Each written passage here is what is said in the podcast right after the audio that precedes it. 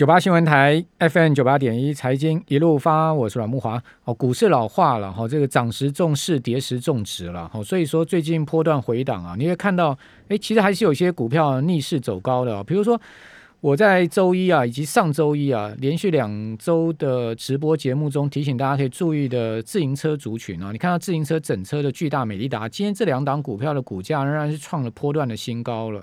哦，巨大今天。呃，涨三块半啊，涨一趴。美利达呢，涨了七块半，好，涨幅是百分之二点二四。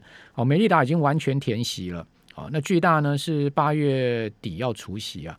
好，这个两个公司啊，哦，美利达已经呃，巨大已经公布出来，今年上半年的 EPS 已经将近十块了。好，上半年就已经赚了将近一个股本。好，所以呃，我常讲就是涨时重视，跌时重视重值嘛。好，你所以今天下跌的一些之前是很强的股票。好，所以这个股市的呃道理啊，其实往往就是这样子啊。这这个一旦市场出现比较呃负面的情绪啊，哈，或者说出现比较大的压力的时候，哎，资金它会流到一些特定的哈，相对有本质的一些呃先前没有什么涨到的这样的股票上去。你其实你看到巨大美利达他们其实从五月以来啊，大盘大涨特涨的一个过程中啊，他们其实就是一个横盘的过程哦，就是这样的一个格局了哈。好，那我们今天。段老师来到我们节目现场啊，呃，我们要请教段老师，今有两大议题啊。第一个就是最近行政院在探讨要发这个五倍券，哦，继去年七月发这个三倍振兴券之后，今年啊看起来疫情更严重啊，所以要发这个五倍啊。好，五倍是什么？一千块钱去换五千块钱的这个钞票嘛，对不对？好，等于说你可以拿到四千块。哦，去年呢是一千块换三千，呃，换三千块。是这样吗？就拿了两千块，所以今年是 double 啊。那经济部用这个数位振兴券呢？好，因为它有纸本有数位嘛，用数数位振兴券去推估出来说，哎，这个去年这个三倍券呢，总共预算五千五百多亿啊，那总共达到了消费刺激效益啊，消费的整个整体效有一千亿哦，就是很很大的一个效益哦。所以今年呢，预估五倍券呢可以有两千亿。哦，它是用这个数位券，因为它数位可以记录消费，哦，纸本券没有办法记录，哦，马上被审计部打脸，审计部说啊，你这个评估不够周延，为什么？因为你的数位券占整体的，呃，这个三倍券呢，只有七点八趴，不到十趴的一个比重，你不能据七点八趴来推估啊，全面，哦，两部会我觉得讲的都有理啦，啊，那到底？五倍券哈，要怎么发？发现金好，发发券好，还是说呢？我们该怎么用？好，我们赶快来请教淡江大学财务金融学系的段昌文老师。段老师你好，哎，木华好，还有听众朋友大家好，好，哎，段老师，去年三倍券还是有人没有去领呢？当然，我我看那个媒体还有人呃，把那个旧的那个三倍券全部秀出来。对 对，就是很多人觉得说拿了三倍券哦不好找零啊。嗯，连我在使用的时候，我都觉得，哎，这个要去店家去。呃，买个东西可能都要花上五百或者是一千块钱嘞。他不不找零的啊，对啊，不找零，所以他我我觉得政府的论点就在于说，他因为他不找零，所以你可以增加消费，你不能降低消费的意思啊。但但是如果说要说呃有没有刺激到整个经济的成长率哈，我认为是每一个人都啊。呃，你除非你自己有增加消费的习惯了，也就是说，你拿那个券，你觉得是否有没有增加消费哈？其实我们可以从 GDP 的算法就可以看得非常清楚哈。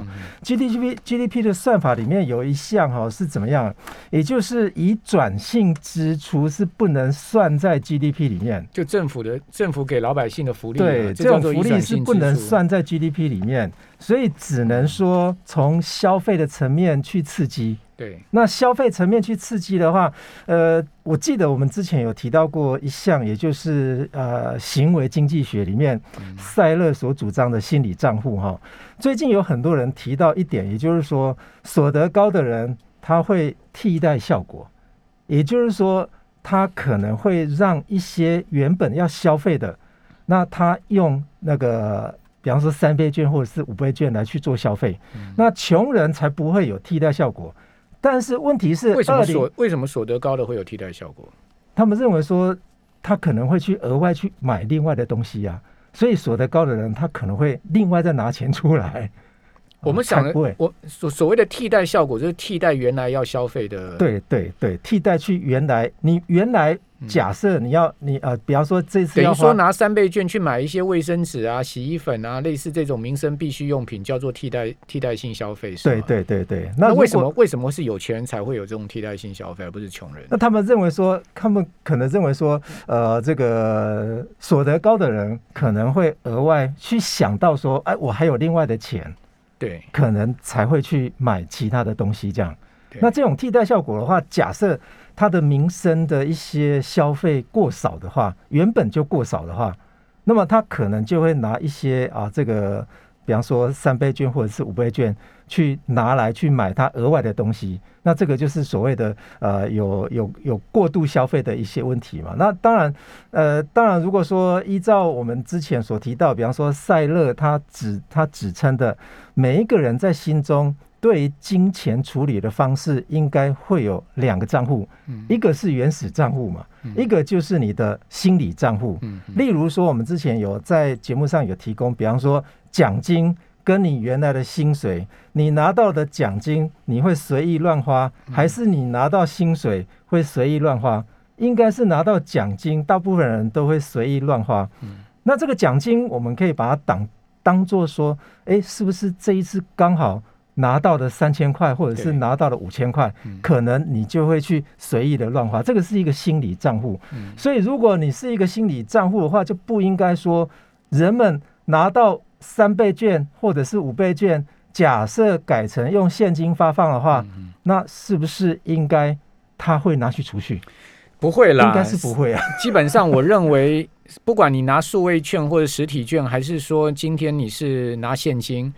都会拿去花掉了，这个除去起来的可能性很少了，因为也不是多大一笔钱嘛，不是十几万我存起来可以去炒股干嘛的，三千块能干嘛？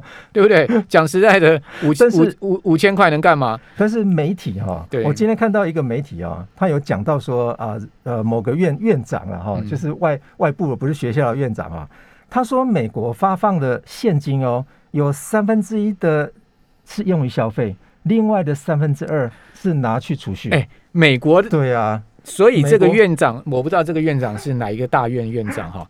这个这个院长真的，这经济学可以重修一下。我我真的不好意思讲这个话。一九六零年代的时候，Friedman 那个 Milton Friedman 就讲出直直升机撒钱的理论呐，是啊，对对不对？段老师，这种所谓的偶偶来。偶然得来的钱叫做直升机撒钱嘛？就直升机从天上飞来，丢下钞票，大家去抢，抢到了，认为说呢，这是意外横财，所以我拿去花掉嘛。因为我们都认为说这个直升机不会再来撒一次嘛。可是美国发的钱，它是每个月给你 paycheck 哎。对啊。所以它不叫做直升机撒钱，它叫做固定付你薪水。对啊。老美政府固定付你薪水，而且当然他还会拿去炒股啊，因为我每个我这个月炒了股，我下个月还有啊。其实那个院长在后面他还讲到说，就经济学来讲，哎。他他还会提到经济学啊，说要把钱花掉才会有效果。其实这句话也是不对的。为什么？因为你把钱拿去储蓄还是有效果哦。那不要说储蓄起来只是延迟消费而已啊。对，而且呃，你 其实货币四大理论就讲过了，储蓄就是延迟消费啊。其实如果说依照现在很多人都认为说高所得者啊，他替代效果会比较多，所以不应该发。所谓的现金给他，或者是发呃，就比方说要排付效果，只发给中低收入的哈。那如果说呃有替代效果存在的话，那么赛勒在二零一七年所提供给我们的心理账户，那这样子可能他的那一桌 那一尊诺贝尔奖可能要被收回。为什么心理账户啊？心理账户是所有所有人如果拿到一笔奖金。你会，你可能会把它放在另外一个账户，而是不会放在原始的账户上面，所以这个感觉就就是不一样啊。塞勒跟那个 Milton Milton Friedman 他们的说法其实是完全一样的。对，哦，这种就是一种所谓的直升机撒钱。是，那只是说三倍券、五倍券。是类似直升机撒钱，不完全等同啊。如果各位想要知道直升机撒钱，你可以上谷歌去查一下，到底它是什么意思啊？我们这边不解释，因为它可能还更复杂的一个整个货币流程啊。是啊，但它是类似哦。那类似的直升机撒钱，我们都知道这是非常时期才会有嘛。你不可能每个月都有这种后康嘛。你拿到这个钱，我当然是倾向花掉，不管是现金或是拿到实体券，是不是？我们当然是倾向花掉。除非你真的是哇，其实穷到连穷到连学费都缴不出来了，孩子的学费都缴不出来，你知道吗？把全家人钱兜一兜拿去缴学费，这五千块也没有办法缴学费啊！一家 四个人，一家四个人可以缴一个学 生的学费。其实如果说有很多，比方说像官员。都在害怕说人们会把这个三千块或者是五千块拿去做储蓄的用途的话，我刚好最近看到一篇 paper 哈，那这篇 paper 刚好讲到储蓄效果哈，储蓄不会说完全都不会增加我们的 GDP 哈，那这个 paper 的话也是 SSCI 的 paper 哈，那它发表在一个财务实证上面哦，我简单说一下它的结论哈。他的结论是说，即使有少量的储蓄的话，那么可以让这些储蓄者可以应付未来短暂的一个财务冲击。哎，所以如果说这个疫情要持续下去的话，那是不是让这一些低所得者可以让他部分的拿去储蓄，似乎可以抵挡掉？未来有一些储蓄的一个财务缓冲的效果啊，其实呃有一些，比方说呃美国也在鼓励储蓄的措施哈。其实美国哈在所谓的你在缴费的动作呃缴缴所得税的动作的时候，就跟我们一模一样啊，也就是你提供给他一个银行账户。那美国是这样子哦，如果你要透过银行去退税的话，那么美国的话。他要求你退税的账户之前要先储蓄一笔金额进来，他才会把钱退到你的储蓄账户啊。那这一篇研究的话，它也针对中低收入的做研究哈，也就是说，对中低收入家庭来说的话，其实如果说。你有退过退款一笔小钱的话，通常都会被视为意外的收入。这个小钱还是自己原来的钱呢，所以意外收入的话，收到这样的一笔钱，意味着家庭要做出一些所谓的消费或者是储蓄的一些决策哈。所以他的认知里面，也就是告诉我们说，我们的储蓄效果也有可能。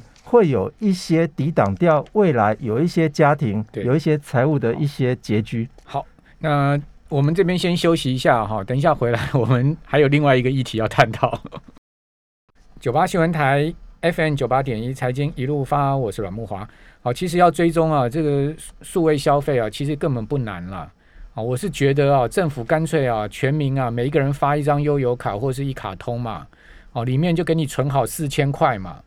那你就拿这张卡去去买东西嘛，不是这样子吗？吃东西嘛，对不对？现在很少商家不能给你低的嘛。啊，如果真的不能低，那也没办法，那你你那个商家必须要数位化啊，因为你未来的整个消费就是要数位化，所以你商家也要趁这一波来数位化。那你这样子不是就可以省掉很多事情？你也不用再再印券了。然后这个卡呢，这个成本也相对比券低嘛。对对对对，一张悠游卡的成本应该 这不是很简单的解决事情？为什么行政院没有想到这一招呢？你就发每人一张悠游卡，对，或者是一卡通嘛，对不对？现在全台湾哪一个 seven 不能用啊？这个不是哪一个全家不能用，哪一个全年不能用？大家都可以用啊。那你又不用那么麻烦呢？是啊。那你说啊？你发现金怕大家存起来，讲实在的，大大疫情流行期间，美国人存了多少钱？是啊，美国人存了上兆美金。其实钱不多啦。其实如果说用不要用二零一七年的诺贝尔经济奖得主塞勒了，我们用二零一九年，还记得诺 那个贫穷经济学啊？对穷人而言的话，你可能给他钱的话，他会完全花光啊。对，所以如果是属于所谓的纾困，那纾困的话，纾困到中低收入所得以下者啊。那基本上，如果套用二零一九年诺贝尔经济学奖得主的那个议题——贫穷经济学的话，其实他研究的所谓的穷穷人啊，他一拿到现金的话，基本上啊，一定花掉，一定花掉。他怎么存下来？他对对，他。他他现在吃都没了，还还去晒干吗？对啊，还我不太会讲啊，不好意思。所以对对啊，所以他一定是拿到钱马上把它花掉啊，绝对是的，天降甘霖啊，好啊，政府得政啊，发我四千块，我赶快拿去花一花。对，其实上一次那个啊那个经济学奖得主的话，他研究到说，穷人为什么啊存款啊？都会非常非常稀少啊。好，有人说五倍券是为了受创行业，那你五倍券我们也同意五倍券如何受创行业？受创行业你就要限制消费啊，你要限制说，哎，这个五倍券只能用在餐饮、住宿什么什么。那他现在行政院也没有限制啊。你还是拿可以去拿拿买手机买家电啊？那这那我就不懂了。手机跟家电公司呢，叫做受创行业吗？其实如果限制行业的话，那么进到大润发，那你要怎么买啊？如果你可以买的东西的话，如果说 比方说 要要补助哪个行业，当然我们看到说政府要拿拿出一些行业比较低迷的，或者是比较呃，我们又有网友在上面留言了，说全年不能用悠游卡，你等着看。如果宣布说呢？大家发 四千块悠游卡的话，你看全年是不是第给你两天就给你搞搞出来，他可以用悠游卡了，绝对是。所以你不用担心他们，他们为了吃这块大饼，他是一个一个晚上就给你变变出来了，没错，对不对？没错。难道我还要配合你用有没有用悠游卡？所有商家都给你马上建立可以用悠游卡了，对呀，不用去担心这些事情了。对，所以我们说这个贫穷人，我们刚用了二零一七年的是。呃，随意任何一个人拿到奖金，一定会全部花掉。对，那如果套用在穷人的一样的道理，二零一九年的诺贝尔经济奖经济学奖得主的话，也讨论到所谓的穷人，你拿到钱一定是所谓的呃想要没这么苦闷的一些消费，所以他会把钱全部花掉。好，所以这个问题哦，我觉得基本上大家各有见解，我们都尊重。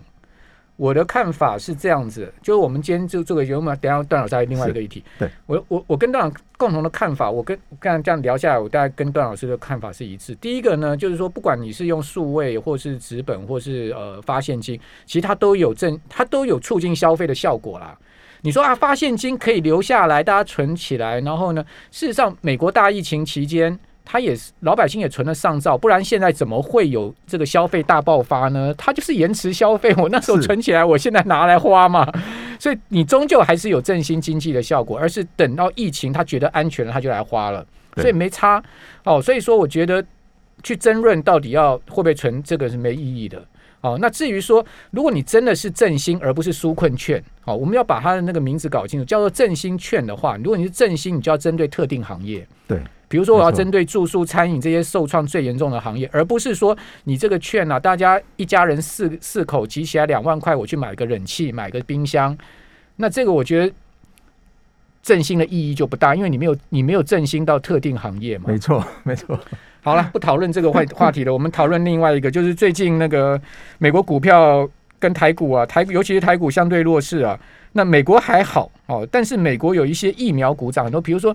Moderna 最近的股价居然它的市值超过了默克药厂，哇，这个大家觉得是不可思议啊！所以，呃，我看有这个华尔街投行就是说这个太离谱了，这个真的是市值高估，所以那个 Moderna 的股价就跌了六趴嘛。是，好，那好，那段老师从这些疫苗股，我们怎么看美股还能不能投呢？其实，如果我们从疫苗股去看的话，我今天看到 Moderna 在周一的时候啊，哦，它又暴涨了百分之十七啊，所以这个市值又超过哦这个默克药厂哦。那当然，这个我刚刚看了一个理论价格，也就是说，Moderna 现在是四百多块哈，那它的理论价格是在超它它的真实价格现在超超越它的理论价格是百分之一千呢，百分之一千呢。那另外一档啊啊，Novavax 啊，它是超过它的理论价格是百分之百，也就是说多了一倍的价格哦，所以疫苗股都涨很多，对，疫苗股都涨得非常多，尤其是什么的呢？这一档哦，所以因此啊，那个小摩去做了一个调查哦，他调查什么？这两档股票啊，是生技股中啊最被人家看好可以放空的个股。对，所以不是买多是放空，对，是放空啊。哦，所以大家大家要小心啊。哦，那当然，整个幅度来来看的话，哦，那那个 Novavax 的话，它整个涨幅，整个去年涨幅啊，百分之两千七百啊，这个 太超过了。所以这个负责这个这个比。比那个阳明长隆涨得还多了。那这样的涨势哈，基本上很多美国的分析师都已经觉得说已经过头了哈。所以近期很多散户啊都在讨论说要不要做空这两档哈，尤其是一些避险基金也觉得有利可图哦。所以大家可能要觉得说，像这种涨多的股票的话，是不是有可能会形成泡沫哦？其实有很多的一些分析的调调查机构哈，呃，这个去年有放空 Moderna，它投资总共损失了二十一点四亿。那另外一档做空啊，Novavax 啊，损失了八点三亿啊，被嘎空嘛？它。今年会不会想要再赚一笔回来？绝对是的啊！所以摩登纳 这个仍是看空生技股的一个投资首选哈。那当然，我们来看一下说，除了这种呃被人家放空的一些标的以外啊，我们来看说最近啊有呃人家在讲说四大资产泡沫预警的哪四大哈？这四大的话是所谓的这个呃科技股，还有迷因股。民营股就是在网络上讨论非常多的这种股票哈，Ready 啊这些上面讨论对对对。那再来就是比特币，那第四个那就是债券市场。那我们看一下最近啊资金流向的一个情况，大家可以看一下这个这个图表啊。那这个图表是呃这个全球资金流向表哈，大家可以看到说深蓝色的是这一季的，浅蓝色的是上一季的。我们可以看到流向哪里？债券。那债券市场的话，我们可以看一下哈，这个从债券里面，哎，流流到什么地方去哈？哎，结果是流到负这个所谓的啊这个负卖回交易。嗯嗯。所谓的负卖回交易是什么呢？就银行要把钱存回央行的，是不是？是，也就是紧缩的意思啊。简单来说，银行烂头寸太多了嘛，烂头寸太多了，所以他用那个很低很低的利率把它存回到联准会去嘛。对。那问题是十几年来，我们都认为说这个工具的话，基本上是在调节流动性。但是十年来，有很多的分析师是认为，这个负卖回交易跟负买回交易，似乎好像是在遥控 Fed 的短期利率了。嗯，所以如果是在遥控 Fed 的短期利率，似乎 Fed 有一点倾向要调高。短期的利率的倾向哈，我们可以从这张表格大致上可以看得出来哈。好，那台湾为什么跌得这么惨哦？我们来看这张表格哈。这张表格是依照资金流向哈，它流流进哪个国家最多了哈？大家有没有看到台湾跟韩国都是负的？最近资金在撤离亚洲嘛？对，都在撤离哦。那除了中国，大家有没有看到中国蓝色那条曲线是第二季的，是增加的？好，那我们前几周有提到，香港的股市跟中国股市为什么在下？为什么在跌幅非常大？尤其是香港的啊，其实香港大家有没有看到这个一一八，它还是增，它还是增加的。反而啊，我看了一些资料啊，为什么香港股市会跌啊？是北水，也就是北京跟上海。这两个大陆的资金回撤，资金回撤的，还有外资也撤出，外资没有撤出哦。大家看到第第呃那个香港的部分的话是是增加的，第二第二季是流进的哦。那我们看到韩国跟台湾基本上都是负的啊，哦，基本上都负的。哦，所以资资金在跑啊，大家要小心啊。好，那大再来大家很关心的就是说，未来你要去看的是哪一种股票哈？那这种股票的话，之前我们也提到过哦，呃，成长股已经涨了一波了哈。大家有没有看到哈？这个蓝色的这张图形，蓝色的部分是价值股，红色的是成长股。反而二零二一年啊，这个价值股啊，它的资金流进去的一个比重啊，嗯，是反转增加的非常多啊。哦，所以资金流到价值型股票去，对对对对，嗯，资金啊，最近啊都流到价值型股票了。段老师，我们做个结论，所以您觉得就是说，美国这些尖牙股、科技股要小心，要小心成长型股票，对对对，尤其在网络论坛上面呢，时常被讨论的。那我们台湾也不遑多让啊，大家有没有看到台湾也要小心啊？最近中小型电子股跌得很凶啊。对啊，但是如果说你如果上网去找，比方说民营股台湾。就可以看到很多媒体啊，嗯，也把台湾的一些股票啊归类为民营股。民营股。是哪些？电竞、健康、瘦身、宠物哦，还有一些把电竞相关的个股全部列示下来，例如说维新、宏基、技嘉、华硕、资深这些，他都把它归类为民营股啊。